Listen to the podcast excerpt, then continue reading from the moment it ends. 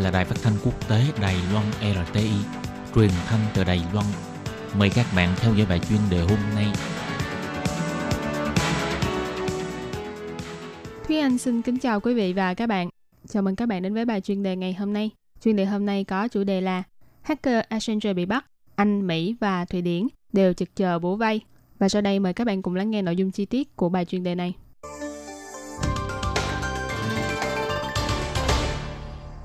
Người sáng lập Wikileaks Julian Assange do bị cáo buộc tiết lộ tài liệu cơ mật của Mỹ và tấn công tình dục ở Thụy Điển, nên đã trốn và xin tị nạn tại Đại sứ quán Ecuador tại London từ năm 2012. Sau khi ẩn nấu tại Đại sứ quán Ecuador suốt 7 năm, ngày 11 tháng 4 vừa qua, Ecuador bất ngờ dỡ bỏ cơ chế tị nạn chính trị đối với ông Assange, khiến cho ông Assange đột nhiên phải đối mặt với việc vi phạm quy định bảo lãnh của Anh và yêu cầu dẫn độ của Mỹ. Tương lai của vị hacker theo đuổi sự minh bạch hóa thông tin này đang là chủ đề quan tâm trên toàn thế giới. Julian Assange do công bố tài liệu mật trong chiến tranh Iraq và Afghanistan, tiết lộ những thông tin liên quan đến con số dân thường bị thương vong và hành động quân sự bí mật. Mặc dù những thông tin này sau khi được tung ra đã nhận được sự tán dương của những người phản đối chiến tranh, tuy nhiên phía Mỹ và các nước đồng minh thì chỉ trích việc công khai những tin tình báo cơ mật này đã khiến cho nhiều người phải đối mặt với nguy hiểm. Sau 7 năm tị nạn tại Đại sứ quán Ecuador, nhân vật gây nhiều tranh cãi này bất ngờ bị cảnh sát Anh đưa ra khỏi nơi tị nạn. Hình ảnh ông Assanger với mái tóc bạc, tay bị còng đã lập tức xuất hiện trên mặt báo của toàn cầu. Sau khi ông Assanger bị bắt, tòa án London đã lập tức đưa ra phán quyết ông Assanger vi phạm quy định bảo lãnh của Anh vào năm 2012. Các công tố viên của Thụy Điển, mặc dù đã hủy bỏ tố tụng tội quấy rối tình dục của ông Assanger vào năm trước, nhưng cũng tuyên bố có thể sẽ tái khởi động lại công tác điều tra của vụ án này.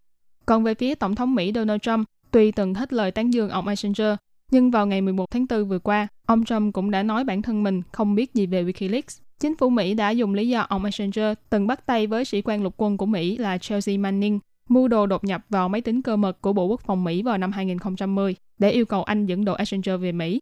Năm 2012, Assange bỏ bỏ lãnh ở Anh và được Tổng thống Ecuador vào lúc đó là Rafael Correa chấp nhận cho tị nạn với lý do nhân quyền của Assange có thể bị đe dọa. Nhưng việc làm này cũng đã khiến cho các nhân viên đại sứ quán tại Anh phải đau đầu. Theo lời đồn rằng, ông Assange không chú trọng vệ sinh, luôn thích làm theo ý mình.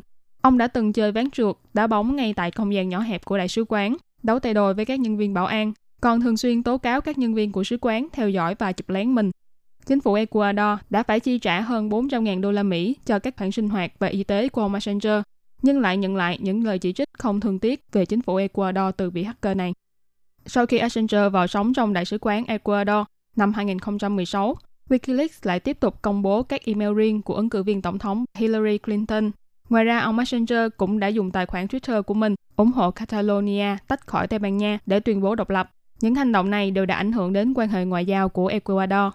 Theo tờ The Guardian và kỳ sang French Policy chỉ ra, việc Assange bị đưa ra khỏi sứ quán có liên quan rất lớn đến tổng thống đương nhiệm của Ecuador, ông Lenin Moreno.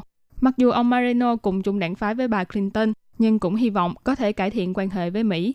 Ông từng hình dung Assange như là hòn đá bị kẹt trong dây. Gần đây, trang Wikileaks còn công bố email và những tin nhắn khác giữa vợ chồng ông Marino để lộ đời sống riêng tư của nguyên thủ quốc gia này.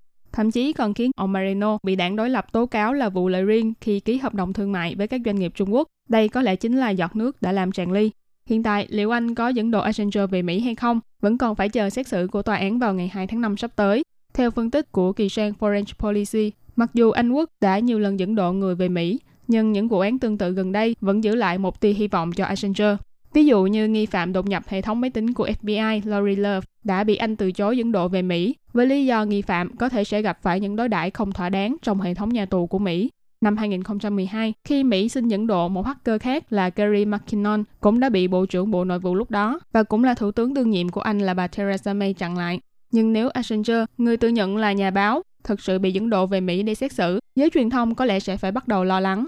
Theo kỳ trang Foreign Policy và đài CNN chỉ ra, ngoài việc Assange có phải là nhà báo hay không vẫn còn nhiều nghi vấn. Nhưng việc Assange bị cáo buộc sử dụng điện toán đám mây để trao đổi thông tin cơ mật với sĩ quan Manning, đồng thời khích lệ sĩ quan này cung cấp thông tin cho bên ngoài. Đây đều là những phương thức lấy tin và nguồn tin tức của các nhà báo khi viết bài về vấn đề an ninh quốc gia. Nếu như phương thức này bị định tội, trong tương lai sẽ ảnh hưởng như thế nào đối với giới truyền thông cũng là một vấn đề mà nhiều người quan tâm đến. Vừa rồi là bài chuyên đề hôm nay do Thúy Anh biên tập và thực hiện. Cảm ơn sự chú ý lắng nghe của quý